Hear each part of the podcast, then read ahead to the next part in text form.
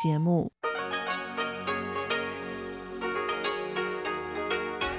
ที่นี่สถานีวิทยุ Radio Taiwan International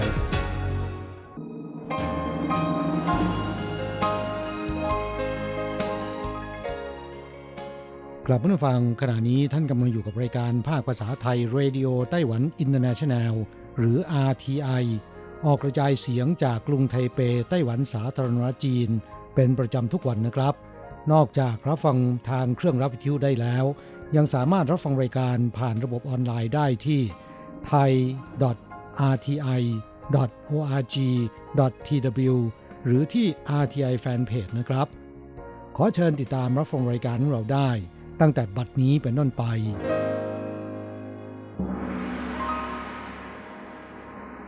สวัสดีครับผู้ฟังที่รักและคิดถึงทุกท่าน กระผมอโศกศรีจันทร์พร้อมกับคุณอัญชันกลับมาพบกับผู้ฟังอีกเช่นเคยนะครับ ในช่วงของสโมสรผู้ฟัง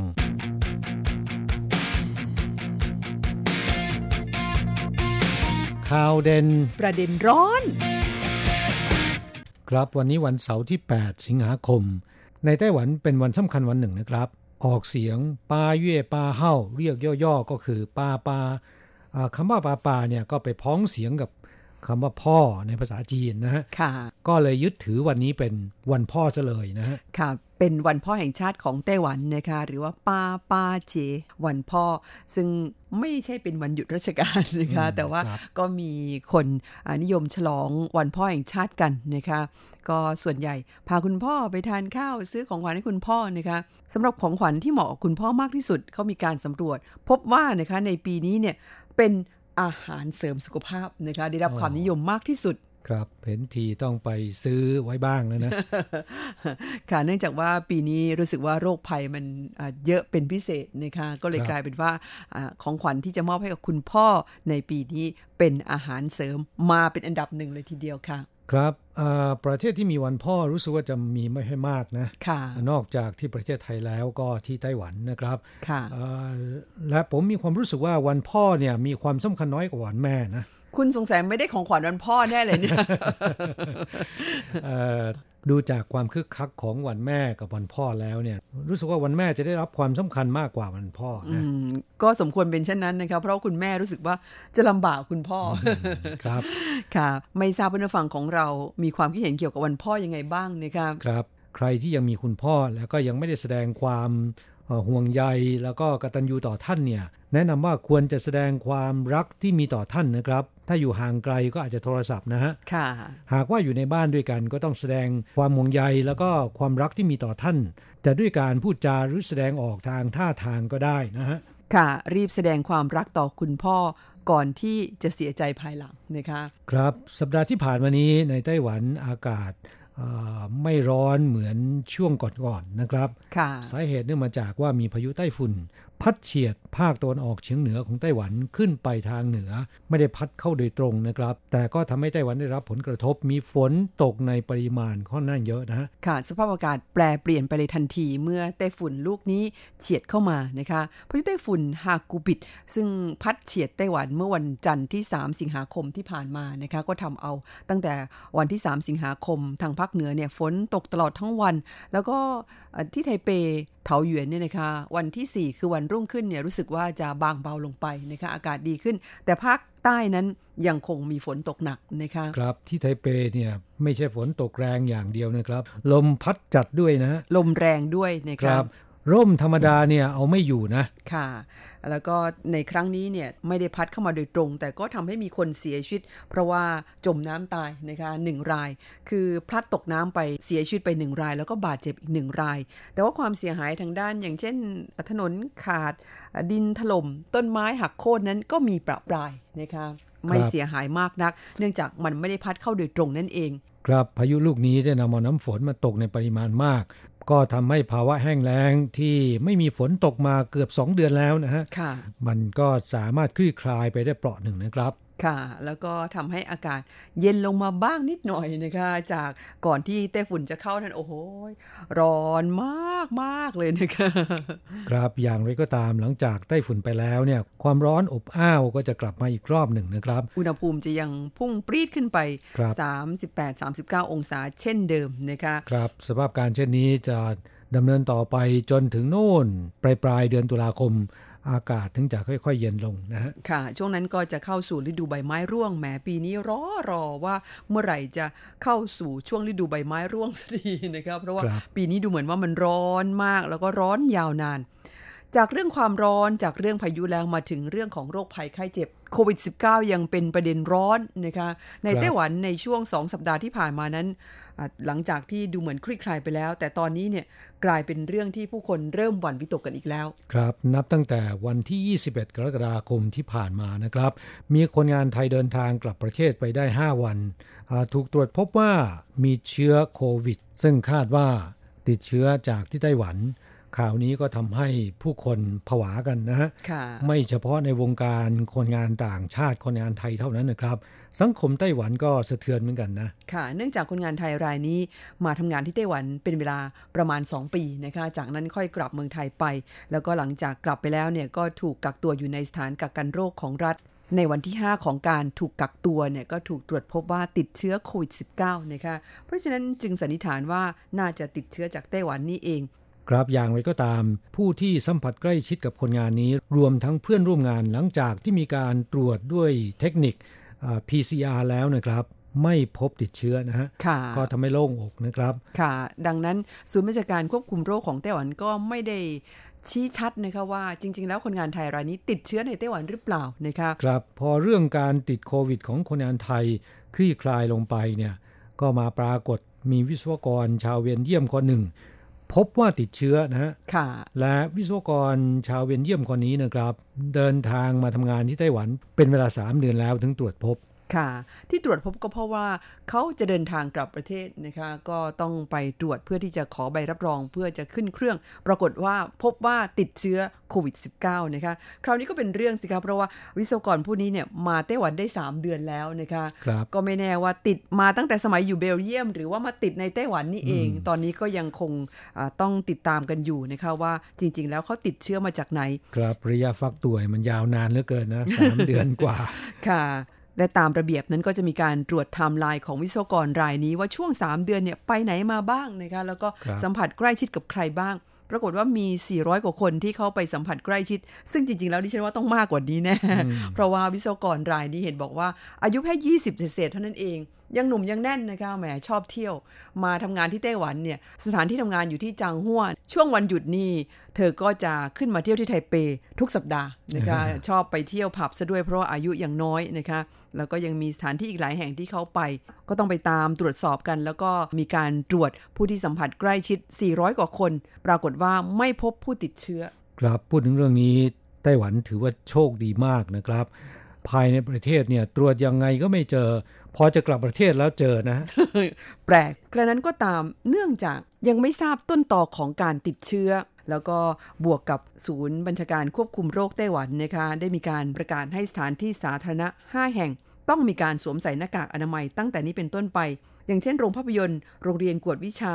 เข้าไปในลิฟต์ในอาคารนะคะหรือว่าในร้านคาราโอเกะพวกนี้เป็นต้นเนี่ยต้องสวมหน้ากากอนามัยกันแล้ว ทั้งที่ก่อนหน้านี้นี่ปลดล็อกไปหมดแล้วนะคะครับเวลาร้องเพลงที่ร้านคาราโอเกะเขาต้องใส่หน้ากากร้องนะ จะร้องกันยังไงเนี่ย มาตรการของทางการดังกล่าว บวกกับสถานการณ์ในช่วงนี้นะครับเอ่อทั้งในไต้หวันและก็ต่างประเทศที่ ดูเหมือนว่าจะมีแนวโน้มรุนแรงขึ้น ก็ทำให้คนไต้หวันเริ่มผวาอีกครั้งหนึ่งนะค่ะมีการแห่ซื้อหน้ากากอนามัย จนทำให้เริ่มจะขาดตลาดอีกครั้งหนึ่งแล้วนะ ค่ะ คือปัจจุบันนี้ในไต้หวันสำหรับหน้ากากอนามัยเนี่ยนะคะไม่ได้อ่ามีการถูกควบคุมเหมือนช่วงที่มีการระบาดใหม่ๆนะคะในตอนนั้นเนี่ยรัฐบาลสั่งให้เป็นสินค้าควบคุม ร้านทั่วไปห้ามขายเด็ดขาด จะขายได้โดยผ่านระบบยืนยันตัวตนนะคะก็คือคุณต้องไปจองก่อน แล้วก็เอาบัตรประกันสุขภาพไปแสดง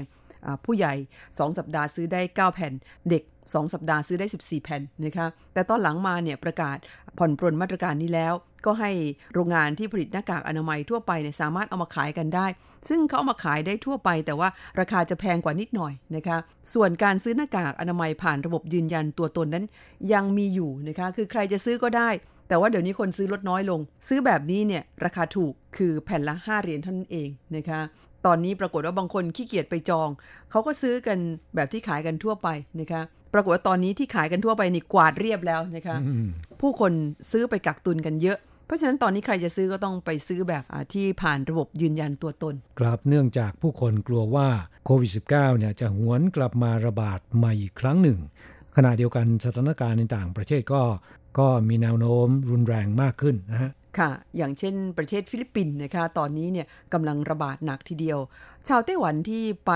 ลงทุนหรือว่าไปเรียนหนังสือหรือไปทำธุรกิจที่ฟิลิปปินส์ตอนนี้ทยอยเดินทางกลับประเทศกันมากขึ้นนะคะแล้วก็ส่วนใหญ่ที่กลับมานั้นติดเชื้อกลับมากันหมดเลย อืมถูกต้องครับ แล้วก็ผู้ติดเชื้อในไต้หวันที่ตรวจพบนะครับ ซึ่งติดเชื้อจากต่างประเทศ ในจำนวนนี้กว่าครึ่งหนึ่งมาจากฟิลิปปินส์นะค่ะเพราะฉะนั้นศูนย์บัญชาการควบคุมโรคของไต้หวันก็ประกาศเริ่มตั้งแต่วันที่ 26 กรกฎาคมที่ผ่านมานี้เป็นต้นมา ผู้ที่เดินทางมาจากฟิลิปปินส์จะต้องรับการตรวจโควิด -19 กันทุกคนเลยนะค่ะ ส่วนประเทศอื่นนั้นยังไม่ต้อง โดยเฉพาะอย่างยิ่งคนไทยเดินทางเข้าสู่ไต้หวัน เพียงแค่ตรวจวัดอุณหภูมิเท่านั้น หากอุณหภูมิไม่เกินกว่าที่กำหนดนะครับ ก็สามารถเดินทางเข้าสู่ไต้หวัน แต่ต้องไปกักตัว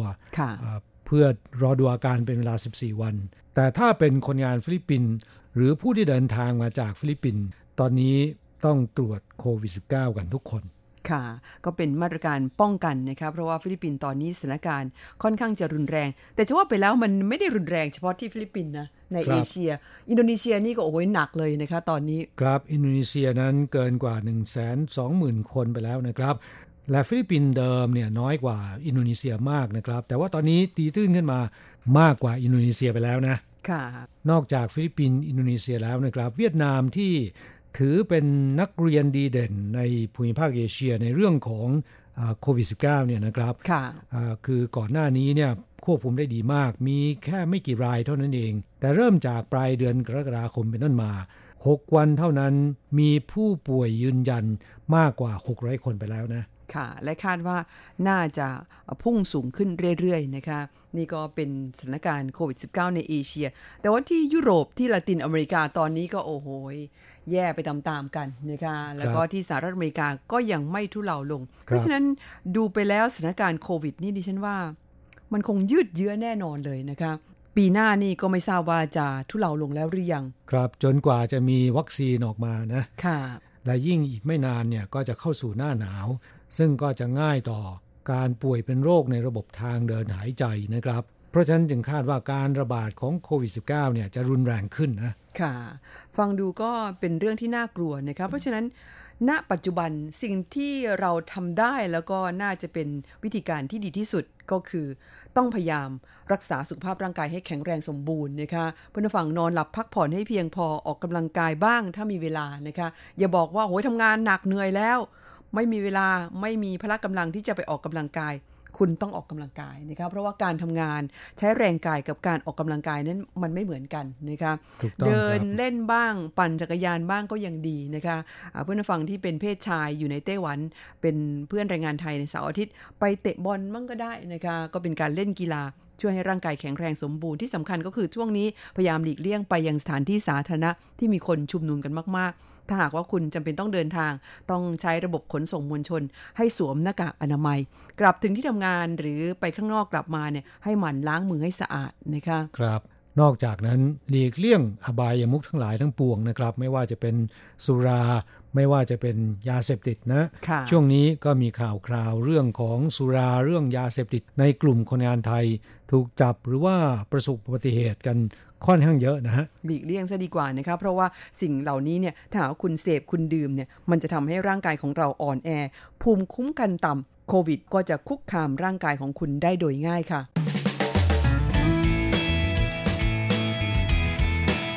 คลายความทุกข์ ปันความสุขกครับช่วงนี้มาตอบจดหมาย อันดับแรกนั้นเป็นจดหมายจากผู้ฟังที่เมืองไทยก่อนนะครับ ฉบับแรกวันนี้เป็นจดหมายของคุณอิทธิกรตั้งจิโรธนานะคะ ส่งเป็นอีเมลเข้ามาค่ะ เป็นอีเมลเมื่อวันที่ 11 กรกฎาคม คุณอิทธิกรบอกว่าสวัสดีครับ ทีมงาน RTI ทุกท่านวันนี้ขอแนบใบรายงานมายังสถานีหนึ่งแผ่น ส่วนตัวจริงจะส่งมาภายหลังครับ ดิฉันว่าต่อไปนี่ตัวจริงไม่ต้องส่งแล้วมั้ง ไม่ใช่อะไรนะคะไม่ใช่ไม่อยากได้เพียงแต่ว่ามันเป็นความยุ่งยากของผู้ฟัง เนื่องจากว่าสถานการณ์ตอนนี้มัน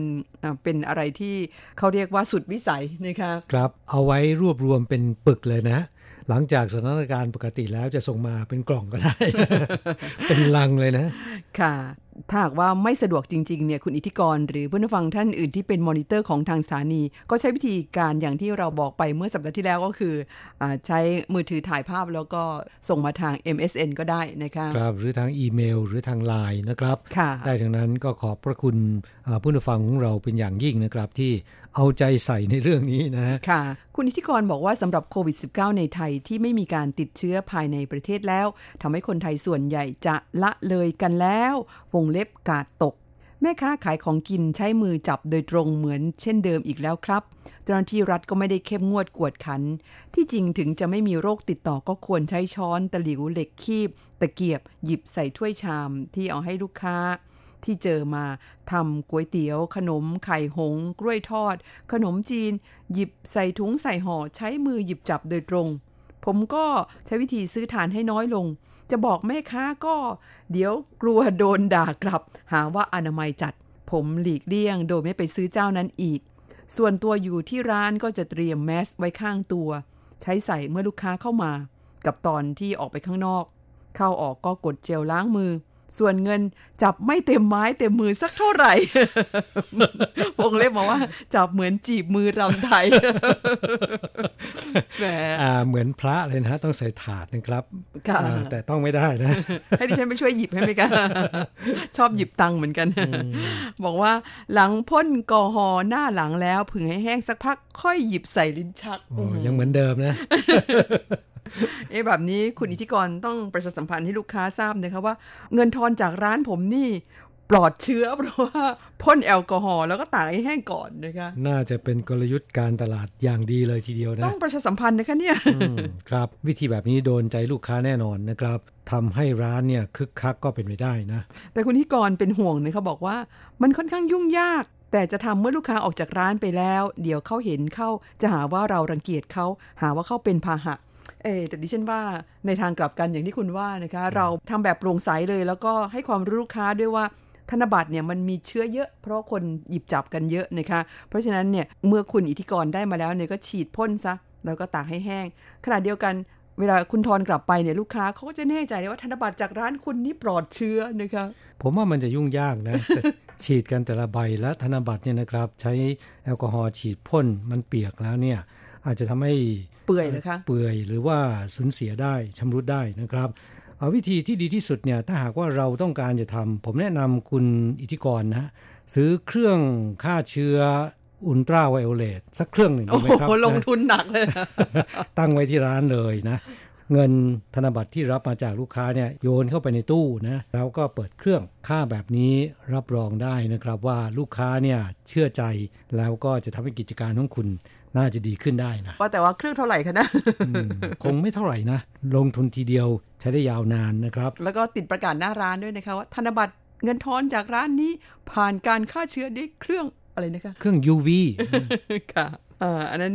ไม่ต้องจริงจังก็ได้นะคะจดหมายคุณอิทธิกรบอกว่าสำหรับเหตุการณ์ครั้งนี้ก็พึงระวังไว้บ้าง ผมเองบางครั้งก็หย่อนยาน คิดถึงเรื่องนี้แล้วเครียดครับข่าวว่าจะมีรอบสองและมีไวรัสตัวใหม่อีก กลุ่มเลยครับ ไม่มีที่จะหลบแล้วกับภัยที่มองไม่เห็นตัว วันนี้ขอแค่นี้ก่อน ขอให้ผู้จัดรายการทีมงานอาทีไอทุกท่านรักษาสุขภาพ มีพลานามัยสมบูรณ์ทั่วหน้าครับ ด้วยความนับถืออิทธิกรตั้งจิโรธนา หรือว่าคุณเฉินจ้วงเมี่ยวนะคะครับฟังจากที่คุณเล่ามาเนี่ยผมว่าคุณมีความจำเป็นต้องใช้เครื่อง UV สักเครื่องแล้วนะฮะโหเชียใหญ่เลย ใช่ครับ เพราะจะช่วยบรรเทาความเครียดจากคุณได้นะฮะทำให้สุขภาพจิตดีขึ้น ถ้ามองจากจุดนี้แล้วเนี่ยมันจะคุ้มนะ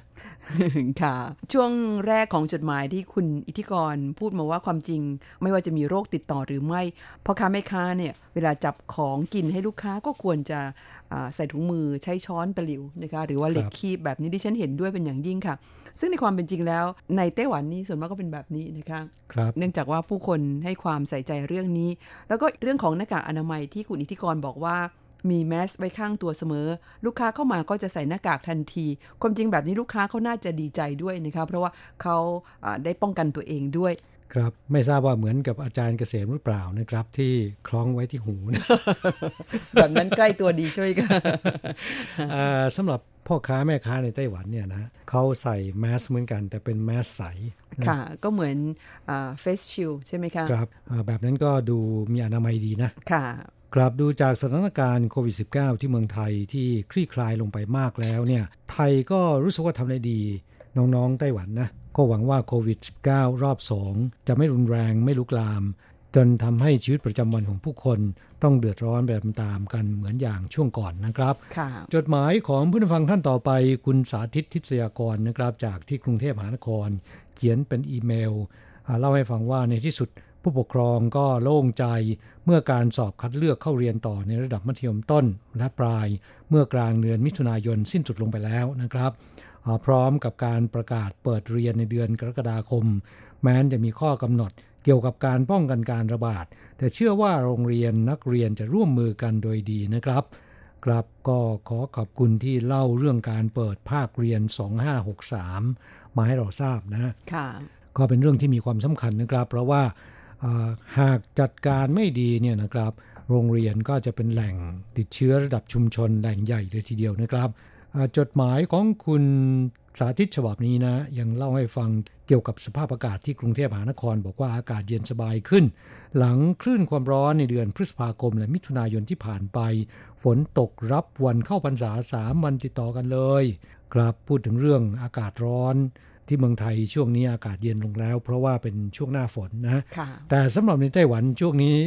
ร้อนเต็มตัวนะค่ะ แล้วก็ร้อนจัดเลยทีเดียวนะคะแม่ปีนี้ขึ้นไป 39 แล้วดูท่าทีว่ามันจะถึง 40 ด้วยนะคะครับก็ถือได้ว่าทำลายสถิตินะฮะยังไม่มีไต้ฝุ่นก่อตัวเลยนะครับ ก็ถือได้ว่าเป็นการทุบสถิติในประวัติศาสตร์นะ ค่ะ ณ วันที่เราจัดรายการเป็นช่วงปลายเดือนกรกฎาคมนะคะ ก็ยังไม่ปรากฏมีไต้ฝุ่นก่อตัวขึ้นนะคะ อาจจะเป็นจริงดังคำทำนายของบรรดาผู้เชี่ยวชาญด้านอุตุนิยมวิทยาก็ได้ว่ากรกฎาคมปีนี้ไม่มีไต้ฝุ่นนะคะ ซึ่งเป็นเรื่องที่แปลกมากครับสภาพอากาศวิกฤตขนาดไหน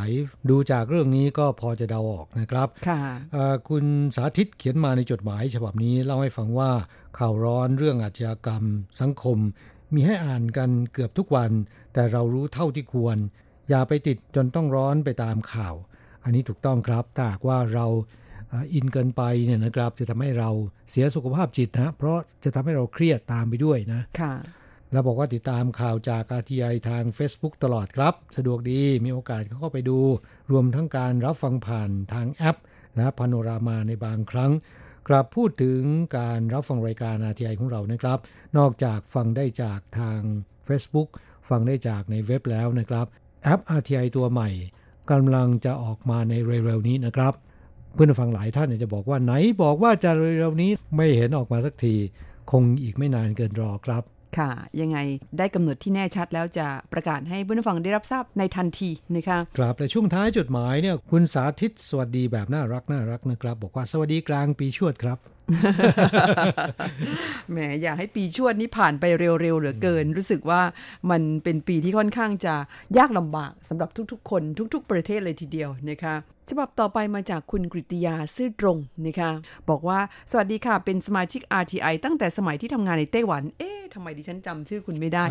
ผมจำได้ฮะ เป็นเพื่อนผู้ฟังเก่า ที่อดีตเป็นแรงงานไทยทำงานอยู่ในไต้หวันนะครับไม่ทราบว่าปัจจุบันกลับไปที่เมืองไทยแล้วหรือยังนะ น่าจะกลับไปเมืองไทยแล้วนะคะบอกว่าสมัยที่ทำงานในไต้หวันฟังทุกวันฟังตลอดเลยค่ะ ทุกรายการมีประโยชน์มากจริง ๆ รวมทั้งเรียนภาษาจีนจันจะอัดเทปไว้ พอมีเวลาก็จะแกะลงสมุด ฟังด้วยอ่านด้วย ปัจจุบันยังเก็บเอาไว้อยู่เลยนะคะและของจำรวดที่ทางรายการส่งให้ตอนอยู่ไต้หวัน กลับเมืองไทยมา 10 ปีแล้ว ยังคงคิดถึงผู้จัดอยู่เสมอ สวัสดีค่ะ ค่ะแหม รู้สึกยินดีนะคะที่เพื่อนเก่ากลับมาติดต่อกับเราอีกครั้งหนึ่งนะคะไม่ทราบว่าคุณกิติยาเนี่ยรับฟังอยู่ที่จังหวัดไหนนะคะแล้วก็ผลการรับฟังเป็นอย่างไรบ้าง ในวันนี้คุณรับฟังรายการอยู่เนี่ยกรุณาแจ้งมาให้เราได้ทราบด้วยนะคะว่าหน้าที่ที่คุณอยู่นั้นผลการรับฟังเป็นเช่นไร แล้วก็ในปัจจุบันคุณยึดอาชีพอะไรนะคะสภาพการเป็นอย่างไรบ้าง เขียนมาเล่าสู่กันฟังค่ะ อีกฉบับหนึ่งเป็นของคุณยุทธพงศ์ปิ่นอนงนะคะนี่เป็นผู้ฟังหน้าเก่า ฉบับนี้เนี่ยก็เขียนมาเมื่อประมาณปลายเดือน มิถุนายนบอกว่ารายงานผลการฟังครับที่คลื่น 9525 วันที่ 17 มิถุนายน เวลา 20นาฬิกา45นาทีอากาศเปิดรับฟังในหัวข้อข่าวแรงงานไทย ทานหอยดิบ ทำให้เกิดอาการท้องเสียอย่างรุนแรง ได้รับการรักษาตัวที่โรงพยาบาลแล้วอาการปลอดภัย แจ้งว่าผลการรับฟังชัดเจน รับฟังได้ระดับ 4-5 ทีเดียวค่ะ ครับสำหรับแรงงานไทยที่กินหอยดิบและพยาธิหอยโข่งชอนชัยเข้าไปในเส้นเลือดนะครับ ขึ้นไปถึงเยื่อสมองทำให้เยื่อสมองอักเสบ แล้วก็ท่อน้ำดีอักเสบ ถึงขั้นต้องตัดทิ้งนะครับ ยังดีที่ส่งไปรักษาที่โรงพยาบาลฉางเกิง ซึ่งก็เป็นโรงพยาบาลขนาดใหญ่ที่มีประสบการณ์ แล้วก็มีแพทย์ที่เชี่ยวชาญมากนะครับ หลังจากรักษาอยู่ประมาณเกือบจะ 2 เดือน อาการดีขึ้นเดินได้แล้วนะครับ แล้วก็เดินทางกลับประเทศไทยไปแล้ว เมื่อวันที่ 21 กรกฎาคมที่ผ่านมานี้นะครับค่ะนาทีนี้ก็อยากจะเตือนเพื่อนผู้ฟังของเรานะครับ ไม่ว่าท่านจะอยู่ในไต้หวันหรืออยู่ในเมืองไทยนะครับ ของสุกสุกดิบๆเนี่ยอย่าทานเลยนะค่ะ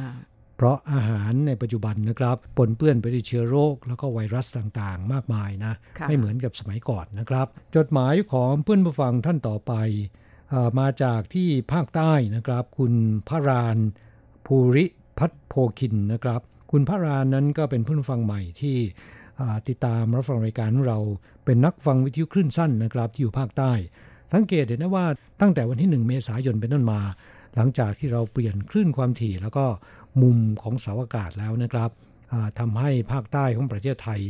รับฟังรายการ RTI ได้ชัดเจนมากขึ้น และมีนักฟังวิทยุคลื่นสั้น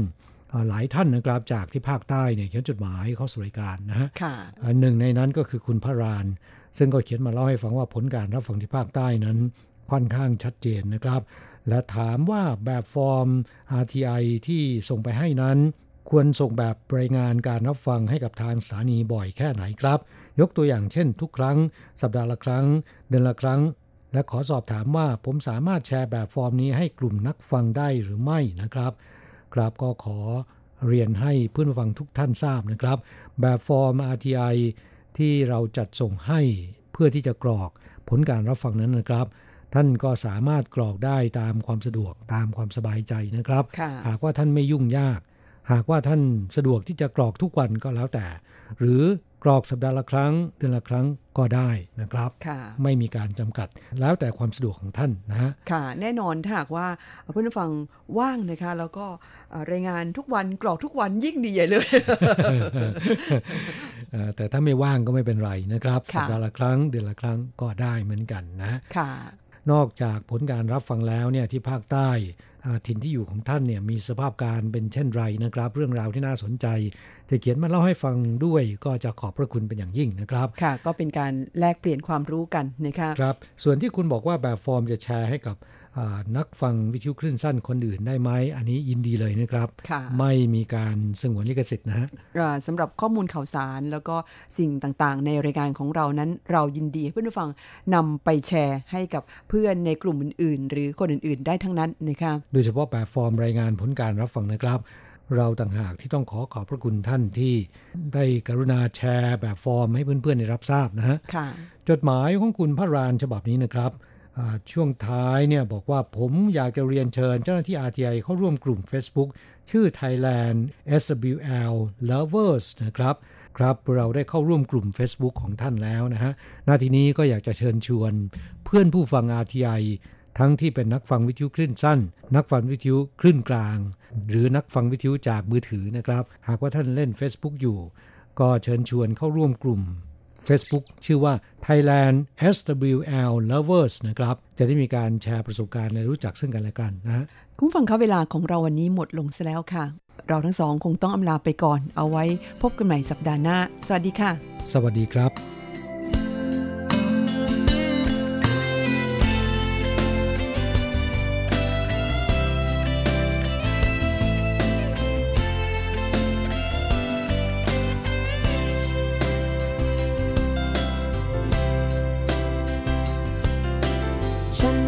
จำเสมอที่เธอเคยบอกกับฉัน คิดแล้วยังตื่นตันเกินอธิบาย นึกถึงคำคำนั้นทุกวันที่ห่างกันไป เหมือนมันเป็นโยงใหญ่ที่ส่งถึงกัน ไม่ว่าเราจะโชคดี หรือบางทีที่ร้องไห้ ต่างคน สนใจจะฟัง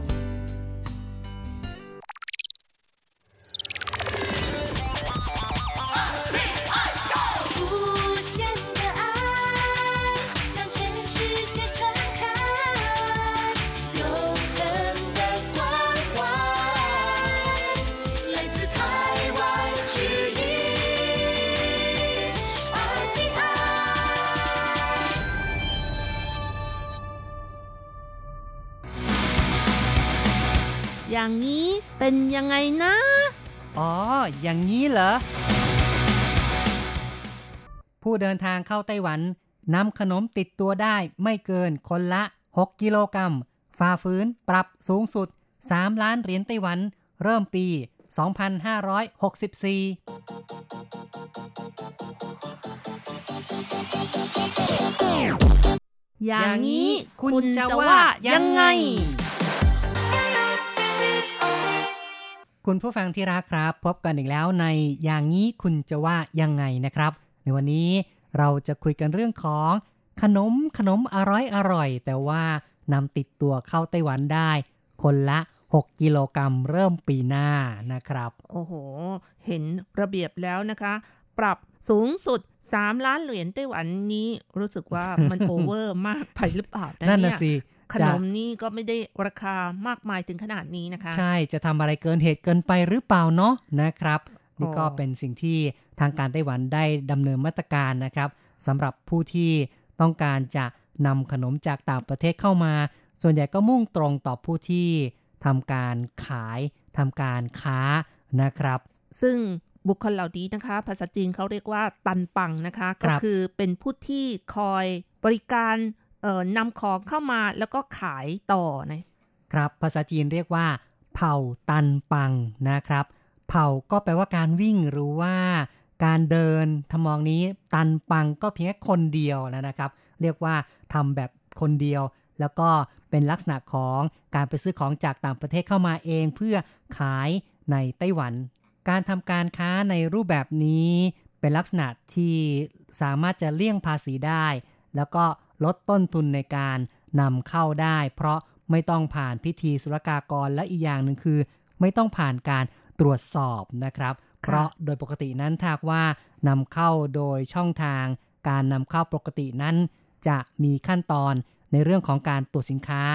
ต้องไปสุ่มดูว่า ถูกต้องตามมาตรฐาน ถูกต้องตามสุขนามัยหรือว่าความปลอดภัยอาหารหรือไม่นะครับ เหล่านี้ก็ต้องมีขั้นตอนแต่ว่าคนที่ เผ่าตันปังนั้นก็หมายถึงไปซื้อมาจากต่างประเทศเนี่ยนะครับ โดยตัวเองโดยลำพังของตนนะครับ แล้วก็นำมาทำการค้า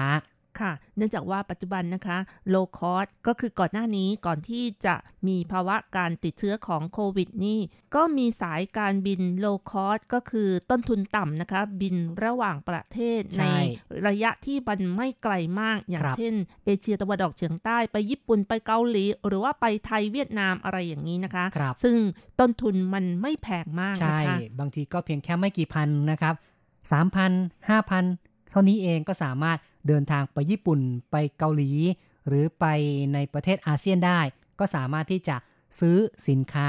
เข้ามาได้ ก็นับว่าต้นทุนไม่สูงเกินไป เลยมีคนยึดอาชีพนี้ แล้วก็ทำให้มีร้านขาย ขนมขายสินค้าของญี่ปุ่นของเกาหลีเกิดขึ้นมากมายในไต้หวันค่ะ หรือไม่ก็คนที่พาทัวร์นะคะ เป็นหัวหน้าทัวร์ที่ออกประเทศบ่อยๆ ก็คือไปเที่ยวต่างประเทศนะคะ ก็เหมือนกับว่า เอาสินค้ากลับมาขายด้วยจะได้มีรายได้รายได้เพิ่มขึ้นอะไรอย่างนี้นะคะ ก็ทำให้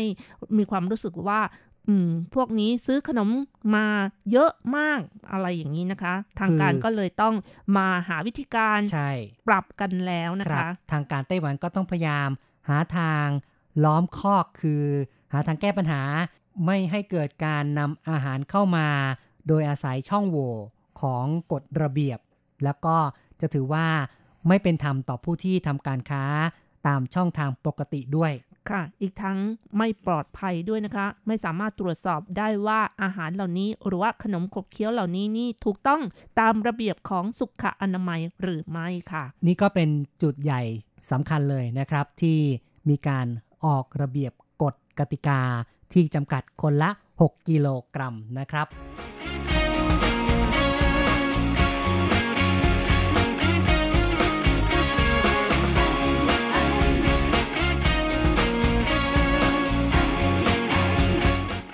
新款泡面บะหมี่สำเร็จรูป กาแฟ เครื่องเขียนก็ขายดีทั้งนั้นมาจากเกาหลีร้านขายของเอเชียมีทั้งของกินของใช้ ไม่ต้องไปต่างประเทศก็ฝากซื้อได้ แต่การนำเข้าอาหารมายังไต้หวันกำลังจะมีข้อจำกัดสำนักงงานอาหารและยา แถลงว่าจะแก้ไขระเบียบกำหนดให้อาหารประเภท ลูกอม ขนมขบเคี้ยวนำติดตัวเข้ามา หรือส่งพัสดุเข้ามา รวมกันไม่เกิน คนละ 6 กิโลกรัมต่อวัน หากฝ่าฝืนจะมีโทษปรับสูงสุดถึง 3 ล้านเหรียญไต้หวัน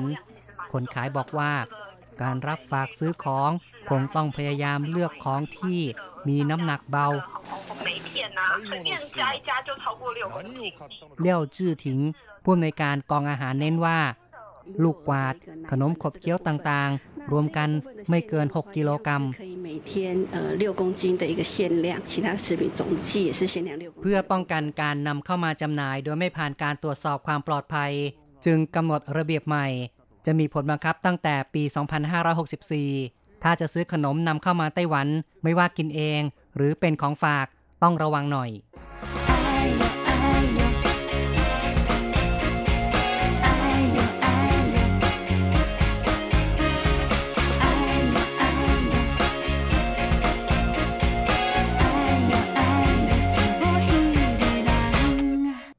จากเนื้อหาข่าวที่ฟังจบไปนั้นก็จะรู้ว่าไต้หวันนั้นให้ความสำคัญในเรื่องของการคุ้มครองผู้บริโภค คือต้องการแก้ปัญหาไม่ให้เกิดการนำอาหารเข้ามา และก็มีการบริโภคจนเป็นพิษต่อประชาชน สำหรับกรณีอย่างนี้นะคะ ถ้าเกิดว่าคนที่ไปเที่ยวต่างประเทศนี้จะซื้อของฝากมาให้กับเพื่อนๆ หรือว่าคนในบริษัทอะไรอย่างนี้นะคะ ก็ต้องคำนวณแล้วค่ะว่า ซื้ออะไรดีน้ำหนักเท่าไหร่อะไรอย่างนี้นะคะ ครับก็ต้องระมัดระวังมากขึ้นนะครับ คงต้องหาทางเออดูว่าจะมีจุดสมดุลที่ตรงไหน ให้สามารถที่จะซื้อเข้ามาได้ แล้วก็สามารถที่จะฝากผู้ที่เราต้องการจะ นำไปมอบเป็นของขวัญให้ ตามระเบียบนั้นก็จะกำหนดเฉพาะพวกขนมขบเคี้ยวต่างๆ ไม่ว่าจะเป็นทอฟฟี่ เป็นบิสกิต เป็นขนมปัง ของกินเล่นของขบเคี้ยวต่างๆ นั่นเอง รวมกันทั้งหมด 6 กิโลกรัม ซึ่งตามระเบียบเดิมแต่ก่อนนั้น ก็คือกำหนดว่าแต่ละชนิดไม่เกิน 6 กิโลกรัม แต่ตอนนี้กลายเป็นว่าทุกอย่างรวมกันคือไม่เกิน 6 กิโลกรัมแล้ว เอาละครับ เราก็มาฟังคอมเมนต์เพื่อนๆดีกว่าว่ามองเรื่องนี้กันอย่างไรบ้าง เริ่มจากการพูดคุยทางโทรศัพท์เลยครับ คุณดวงนภานะครับ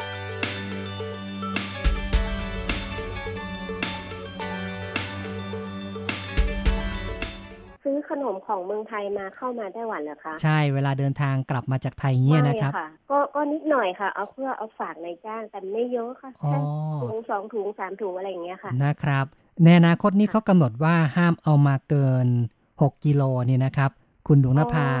คิดว่าจะได้รับผลกระทบหรือเปล่าครับ ก็คนที่ที่เขาเป็นแม่ค้าหรือว่าค้าขายอาจจะมีนะคะอ๋อนะคะ แต่คุณดวงนภานี่ไม่ไม่กระทบแน่นอนเลยใช่ไหมเอ่ย ไม่ค่ะไม่นอกจากเอาเอาของไต้หวันออกไป เออเนาะนะครับ ปกติแล้วนี่เวลาซื้อมาจากไทยนี่ซื้ออะไรบ้างครับส่วนมากจะเป็นของอะไรผลไม้แห้งอะไรอย่างเงี้ยค่ะอ๋อผลไม้แห้งนะครับค่ะอืมก็อย่างทุเรียนแห้งอะไรขนุนอบแห้งอะไรอย่างเงี้ยค่ะอืมคิดว่าแบบนี้นี่คนไต้หวันชอบใช่ไหมครับค่ะเอามันแปลกในไต้หวันมันไม่ค่อยมีใช่นะ ก็คือทุเรียน เป็นต้นนะครับ ก็เรียกว่าในไต้หวันนี่ก็ไม่ได้ปลูกกัน ก็คิดว่าน่าจะเป็นจุดเด่น น่าจะเอามาฝากคนไต้หวันนะครับค่ะแล้วเวลากลับไปไทยนี่คิดว่าซื้ออะไรกลับไปบ้างครับเนี่ยหลายอย่างหลายอย่างก็ของไต้หวันนี่โอ้ชอบอะไรประมาณเหรอนะครับ เป็นขนมหรือว่าเป็นของใช้ของอะไรบ้างครับเนี่ย ของใช้ก็อยากได้ค่ะ แล้วก็ เออส่วนมากก็จะเป็นขนมนะคะ เพราะว่าของใช้มันก็เอาไปยากเนาะค่ะ อืมนะครับ ก็เรียกว่าในไทยก็ต้องฝากเนาะไปที่ก็ซื้อแยกๆกลับมาก็ต้องซื้อกลับมาฝากคนที่นี่อะนะนะครับ ถ้าพูดถึงของไต้หวันนี่เรียกว่าอาจจะเป็นประเภทเอ่อของขบเคี้ยว ลูกอมลูกกวาดอะไรอย่างนี้หรือเปล่าครับ ก็อย่างไออะไรนะฟงหลี่ชูอันนี้ค่ะ ฟงหลี่ซูนะครับมันก็อร่อยนะคะ แล้วก็ก็ไม่แพงมากอย่างเงี้ยค่ะ ครับ ก็ต้องเลือกหน่อยเนาะนะครับ บางยี่ห้อก็แพงอยู่นะนะครับ ค่ะ บางยี่ห้อก็แพง ใช่นะครับ ก็เรียกว่าขนมนี่ก็ทั้งไทยทั้งไต้หวันก็มีความแตกต่างกันไปล่ะ คิดว่าของไต้หวันนี่จะเป็นอย่างไรบ้างครับ ขนมต่างๆ เนี่ยนะครับ ของไต้หวันนี่รสชาติจะไม่หวานเหมือนบ้านเรานะคะอ๋อเราจะเน้นหวานมากอะไรครับ ก็ถ้าพูดถึงเรื่องรสชาติ ก็เรียกว่าความหวานจะน้อยกว่าไทย แต่ไทยนี่ก็จะหวานกว่านี่ก็เป็นข้อแตกต่างที่ชัดเจนประการหนึ่งเลยนะครับนะครับ มีหลักหรือว่ามีวิธีการคิดอย่างไรในการซื้อของบ้างครับ เวลาที่เราจะไปฝากใครเนี่ยนะครับ ถ้าเป็นของใหญ่ๆนี่จะส่งไปนะคะเมื่อก่อนนี้เคยส่งไปผ้าห่มไปสิบผืนนะคะ เอาไปแจก อืมอ๋อเนาะนะครับค่ะ ก็ถ้ามากเกินไปก็ใช้วิธีส่งไปรษณีย์ก็ได้เนาะนะครับ ค่ะส่งทางเรืออะไรอย่างเงี้ยรอนานหน่อยเดือนนึงเราก็กะเอาว่าเราไปถึงบ้านเมื่อไหร่อย่างเงี้ยค่ะก็ดีนะครับแหมผ้าห่มไต้หวันนี่ก็เรียกว่าจะมีความหนากว่าในไทยนะครับ ค่ะ รู้สึกว่าจะดีดีกว่าเนื้อผ้าอะไรอย่างเงี้ยค่ะครับ แล้วก็อีกอย่างก็เป็นของไต้หวันทำอะไรอย่างเงี้ยอ๋อเป็นจุดเด่นอย่างหนึ่งนะครับแหมก็ดีเนาะมีวิธีการคิดที่จะเลือกสิ่งของให้เหมาะกับผู้ที่เราต้องการจะนำไปมอบให้นะครับ ครับ ก็ขอบคุณเนาะที่คุยกับเรานะครับค่ะ ขอบคุณมากนะคะ ครับสวัสดีครับ สวัสดีค่ะ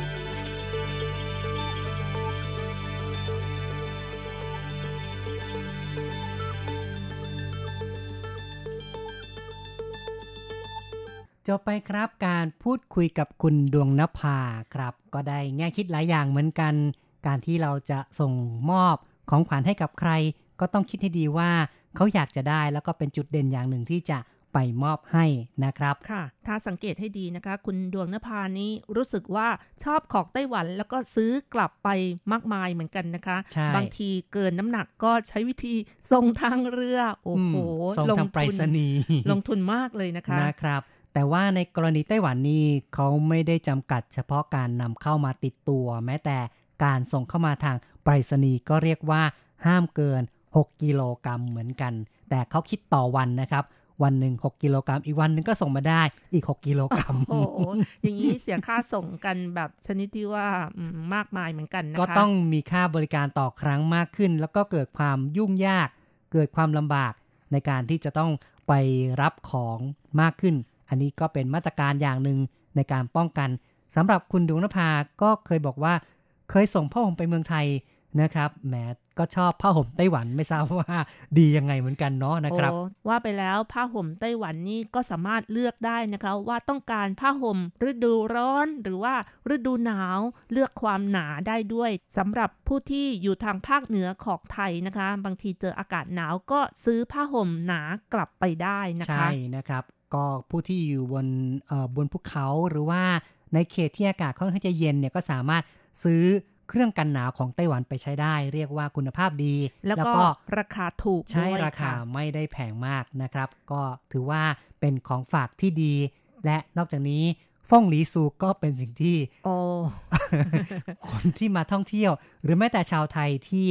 มาทำงานในไต้หวันเวลากลับประเทศทีก็นิยมซื้อเหมือนกันนะครับ ความเป็นจริงแล้วก็ไม่เพียงแต่ พายสับปะรด หรือว่าฟงหลีซูนะคะ มีหลายๆ อย่างค่ะที่สามารถซื้อฝากผู้ใหญ่ได้ ถ้าเป็นผู้ใหญ่แบบคนจีนหน่อยนะคะ เต้าหู้ยี้ไต้หวันก็ชอบเหมือนกันนะคะ หรือว่าใบชาของไต้หวันก็คุณภาพดีค่ะอีกทั้งยังมีพวกขนมขบเคี้ยวอย่างเช่น นูกัตนะคะ หรือว่าขนมตังเมของไต้หวันก็ขึ้นชื่อเหมือนกันนะคะนะครับ แล้วก็มีพายเผือกอีกด้วย ครับแหม หลายอย่างเหมือนกันนะครับเนี่ยและถ้าเป็นเครื่องสำอางนะคะ ก็พวกมาร์กหน้าทั้งหลาย โอ้โห ดังนะคะมักหน้าของไต้หวันนี่มีให้เลือกหลากหลายมากมายหลายชนิด แล้วก็ยังมีพวกสเปรย์ฉีดหน้าให้ความชุ่มชื้นก็คือพวกน้ำแร่ทั้งหลายนะคะคขึ้นชื่อมากเลยค่ะ ก็เป็นของใช้ยอดนิยมที่ชาวไทยชอบซื้อกลับประเทศกันละค่ะ แต่ถ้าเป็นแบบวัยรุ่นนะคะ เห็นชานมตามร้านสะดวกซื้อพวกที่มีสีครีมสีเขียวหรือว่าสีชมพูนะคะ โอ้โห ก็ขนกลับไปเหมือนกันนะคะ บอกว่าขวดสวยแล้วก็รสชาติอร่อยค่ะ ทั้งๆทที่ต้องแช่เย็น แต่ว่าขนกันไปเป็นโหลนะคะ ครับ ก็เป็นการแชร์ข้อมูลให้คุณผู้ฟังได้รู้นะครับว่าเวลา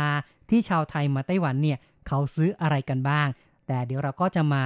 ฟังคอมเมนต์จากเพื่อนๆ แล้วเดี๋ยวเราก็จะสอดแทรกนะครับว่าสำหรับชาวไทย หรือว่าชาวไต้หวันที่เดินทางมาจากประเทศไทยเนี่ยซื้ออะไรเข้ามาบ้างนะครับค่ะ ต่อไปค่ะ เรามาฟังความคิดเห็นจากคุณผู้ฟังทาง Facebook กันบ้างค่ะ เรามีคำถามไปนะคะว่า ระวังหน่อยปีหน้าเริ่ม พวกลูกอมขนมขบเคี้ยวนำเข้ามารวมกัน 6 กิโลกรัมเท่านั้น จะพอกินไหมเนี่ย อืมเนาะจะพอไม่เอ่ยนะครับค่ะ หลายคนก็ตอบกันมานะคะ บอกว่าไต้หวันขนมเยอะแยะเลย คงจะกันพวกขนไปขาย อ๋อ เนาะนะครับ ก็คือในไต้หวันนี่ก็มีขนมเยอะอยู่แล้ว ไม่จำเป็นต้องพกติดตัวเข้ามามากมาย แต่การที่รัฐบาลออกกฎระเบียบเช่นนี้ เป็นการมุ่งตรงต่อผู้ที่ต้องการนำเข้ามาขาย ต้องการป้องกันไม่ให้นำเข้ามาเพื่อการค้า ค่ะ คุณยุรีนะคะก็บอกว่าคิดแต่จะซื้อของไต้หวันกลับบ้านเราค่ะ อ๋อเนาะอีกคนนะคะที่เห็นว่าขนมของไต้หวันนี้อร่อย แล้วก็มีคุณภาพดีนะคะ ใช่ครับ ส่วนคุณที่ใช้นามว่าก็แค่ผู้ชายธรรมดาคนหนึ่งนะคะ ก็บอกว่าไม่เคยเอาเข้ามาครับ มีแต่จะขนขนมไต้หวันไปฝากที่บ้าน เป็นอีกคนหนึ่งเนาะที่นิยมของไต้หวันมากกว่านะครับ ค่ะ คุณ ปารามีนะคะก็บอกว่าใช่ค่ะ คนไต้หวันชอบโกแก่ฝากซื้อด้วยอ๋อหมายความว่าคนไต้หวันไปเมืองไทยหรือว่าคนไทยกลับประเทศไทยใช่ไหมคะ ก็ชอบฝากซื้อพวกโกแก่ทั้งหลายนะคะ ใช่นะครับ เป็นสุดยอดของฮิตเลยนะคะ ของฮิตอย่างหนึ่งในการที่จะนำมาจากประเทศไทยนะครับ โกแก่ก็เรียกกันว่าต้าเกอโต้นะครับในไต้หวัน สมัยก่อนนะคะรัชรัตกับ ที่เมืองไทยก็เหมือนกันนะคะ ขนกันมา สมัยก่อนถูกนะคะสี่กระป๋อง 100 โอ้โห เดี๋ยวนี้กระป๋องก็เล็กลงนะคะ ปริมาณน้อยลงแถมราคายังแพงขึ้น ก็เพราะว่าต้นทุนการผลิตมันแพงขึ้นนั่นเองค่ะ ครับ ก็อย่างว่าเนาะนะครับ โกแก่นี่ก็เป็นสิ่งที่ชาวไต้หวันชอบมาก ๆ เลย และ ก็นิยมที่จะซื้อเข้ามากันนะครับ นอกจากโกแก่แล้วนะคะ ที่นิยมซื้อกลับมาไต้หวันก็อย่างเช่น ทุเรียนกรอบนะคะ หรือว่าทุเรียนกวนทั้งหลายค่ะ อร่อยมาก แล้วก็ยังมีพวกเบนโตเบนโตโอ้โห รสชาติแบบแซ่บๆนะคะนั่นนะสิครับ ก็ชอบกันนะครับ แล้วก็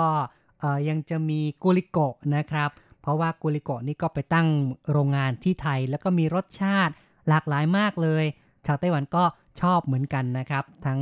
รสกล้วยรสสตรอเบอรี่โกโก้นะครับ เป็นต้นน่ะนะครับ ชาเขียวชาเขียวใช่เยอะแยะนะครับ ก็สารพัดรสก็เลยมีการซื้อกูลิโกะเข้ามา และยังมีอะไรนะมโนราห์โอ้มโนราห์ข้าวเกรียบที่อร่อยนะคะ ใช่ แล้วก็เออยังมี Lay's อย่าง Lay's รสเอ่อกุ้งแม่น้ำเป็นต้นนะครับ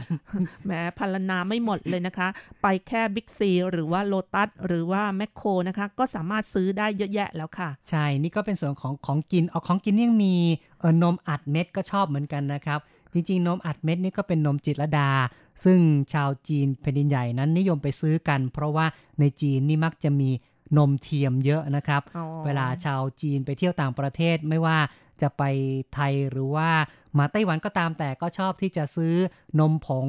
นมผลิตภัณฑ์นมต่างๆ กลับไปประเทศของตนนะครับ เพราะฉะนั้นเวลาไปที่ไทยก็ชอบซื้อนมอัดเม็ดเหมือนกัน แล้วก็ทำให้ชาวไต้หวันก็ชอบเหมือนกันนะครับ ชอบที่จะซื้อนมอัดเม็ดของไทยกลับมาด้วยครับค่ะ ต่อไปค่ะ เราก็ฟังความคิดเห็นคุณผู้ฟังท่านอื่นกันบ้างนะคะ คุณลั่นทมบอกว่าก็ไม่ต้องเอาอะไรมาเลยค่ะ ไต้หวันก็มีขนมเยอะ คือกันค่ะ อืมนะครับ ไม่ต้องพกอะไรมามากมายเลย ในไต้หวันนี่ขนมเยอะแยะเพียบอยู่แล้วนะครับคุณสุพจน์นะคะบอกว่าขอแค่อย่าได้ต้องกักตัว อยู่ไต้หวันเป็นพอครับทรมานมากแม่นี่พูดถึงเรื่องโควิดโควิด -19 เลยเนาะนะครับ ไม่อยากถูกกักตัวนะครับ คุณพลุวันตินะคะ บอกว่าโชคดีไปค่ะ กลับเมืองไทยทีไร อัดข้าวสารบ้านเรามาไว้กินที่ไต้หวันด้วย แม่ย่าว่าข้าวเหนียวบ้านเราอร่อยอืม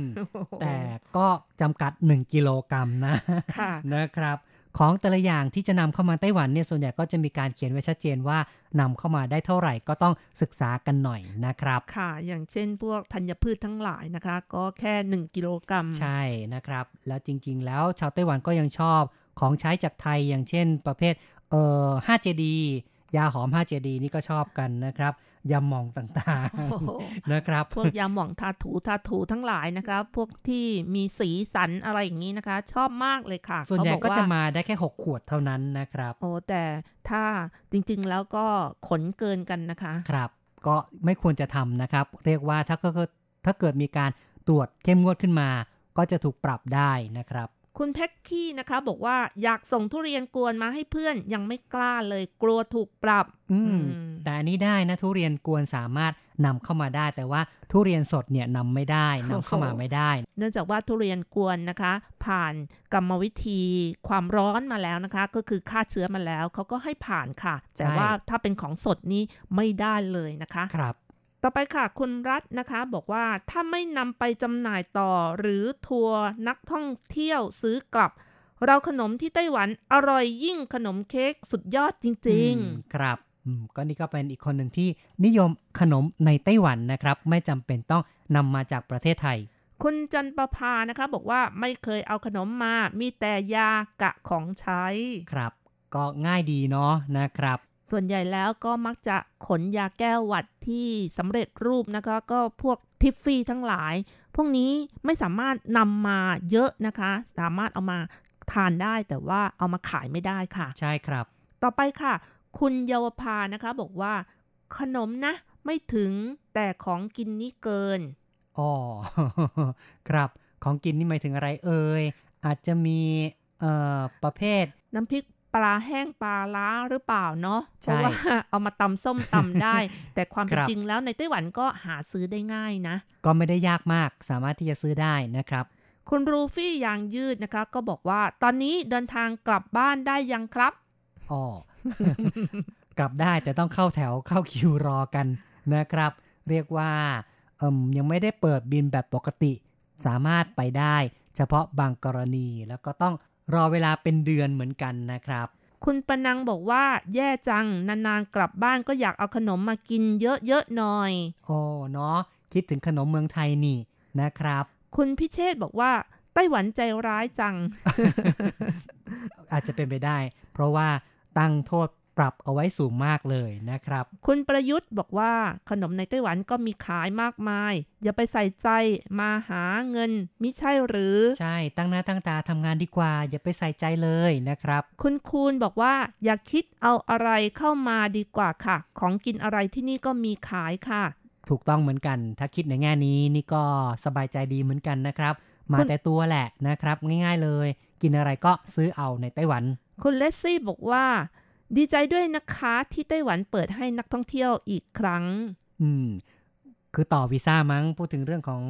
เออกรณีการ Free visa ขยายฟรีวีซ่าแต่ตอนนี้ก็ยังไม่สามารถเดินทางมาได้นะครับ เนื่องจากสถานการณ์ของโควิด -19 นั่นเองค่ะ ใช่ครับ ต่อไปค่ะเราก็มาฟังความคิดเห็นจากคุณผู้ฟังที่ส่งมาทางอีเมลกันบ้างค่ะ เริ่มกันที่อาจารย์เกษมทั้งทองนะคะ เขียนมาบอกว่า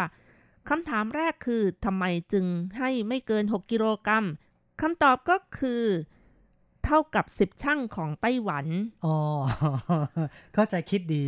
ค่ะนะครับ แล้วก็หาคำตอบเพิ่มเติมว่า ลูกอมและขนมขบเคี้ยวหนักเท่าไหรไปหาข้อมูลหน้าร้าน พบว่าลูกอมเม็ดละ 3 กรัม บรรจุ 100 เม็ดน้ำหนักรวม 300 กรัม ถ้าหอบติดตัวไปไต้หวันได้ไม่เกิน 20 ถุงต่อคน ก็เยอะอยู่นะ โอ้ถือว่าไม่น้อยเลยนะครับ ส่วนขนมขบเคี้ยวถุงละ 5 บาท น้ำหนัก 15 กรัม บรรจุห่อละ 12 ถุง น้ำหนักรวม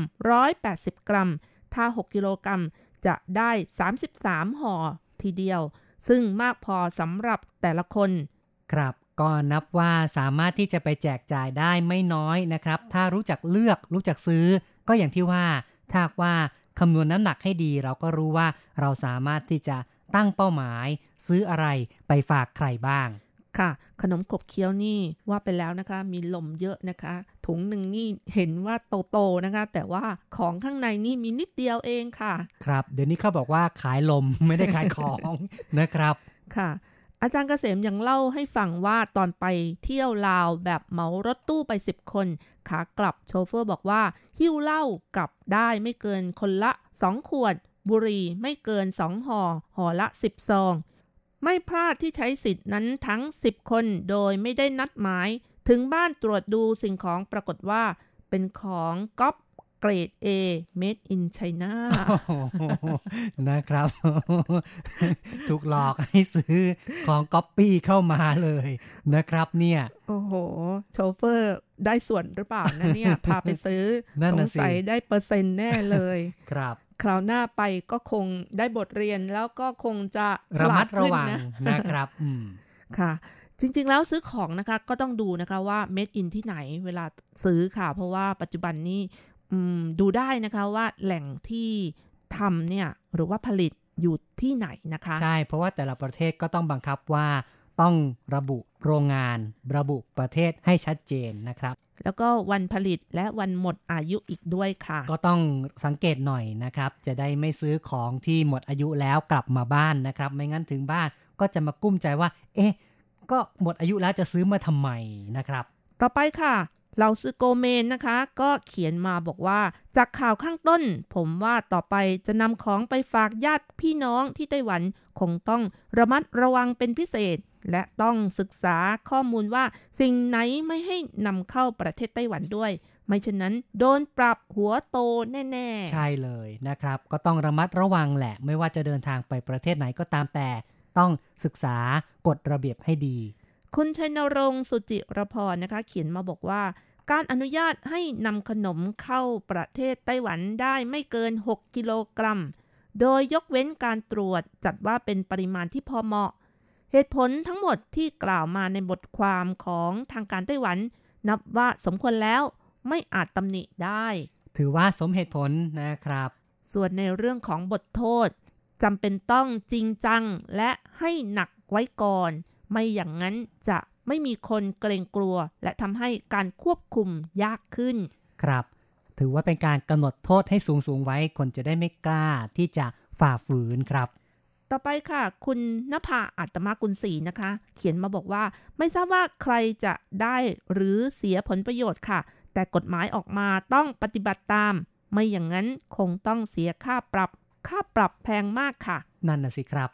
ไม่รู้แหละก็คือแน่นอนว่ากฎหมายเมื่อออกมาแล้วย่อมมีคนที่ได้ประโยชน์ แล้วก็เสียประโยชน์ทั้งนั้น แต่ไม่ว่าอย่างไรก็ตามแต่ ทุกคนก็ต้องปฏิบัติตามกฎหมาย ไม่งั้นก็จะต้องจ่ายค่าปรับกันละนะครับคุณผู้ฟังครับเราก็พูดคุยกันมานะครับ เกี่ยวกับเรื่องของการที่ไต้หวันกำหนดห้ามนำขนมกบเคี้ยวต่างๆ เข้ามาในประเทศติดตัวได้ ไม่เกิน 6 กิโลกรัมนี่นะครับ คุณผู้ฟังก็ได้แสดงความเห็นเข้ามาในแง่มุมต่างๆ ซึ่งส่วนใหญ่ก็ไม่ได้ต่อต้านกันนะครับ และเพื่อนๆหลายคนก็บอกว่าในไต้หวันนั้นก็มีอาหารการกินที่อุดมสมบูรณ์อยู่แล้ว มีขนมที่อร่อย ก็อาจจะไม่จำเป็นต้องนำติดตัวมาจากประเทศไทยซะด้วยซ้ำละ่ะ ค่ะ ฟังดูแล้วคุณผู้ฟังของเราก็ไม่ค่อยกระทบเท่าไหร่นะคะ ส่วนใหญ่จะขนกลับไปที่ประเทศไทยซะมากกว่านะคะ คุณผู้ฟังครับการพูดคุยในรายการอย่างนี้คุณจะว่ายังไงในวันนี้ เห็นทีต้องขอยุติลงก่อน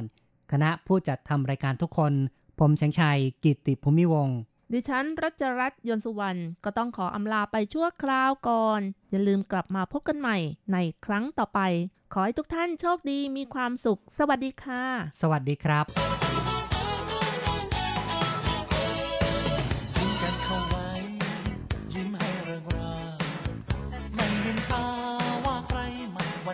ใครว่า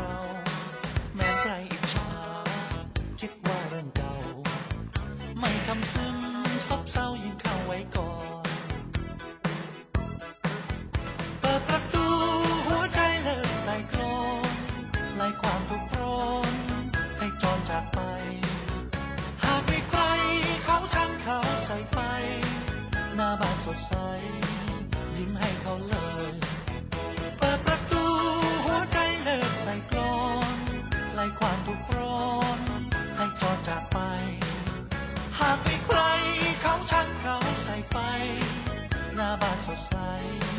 ยิ้มให้เขาเลย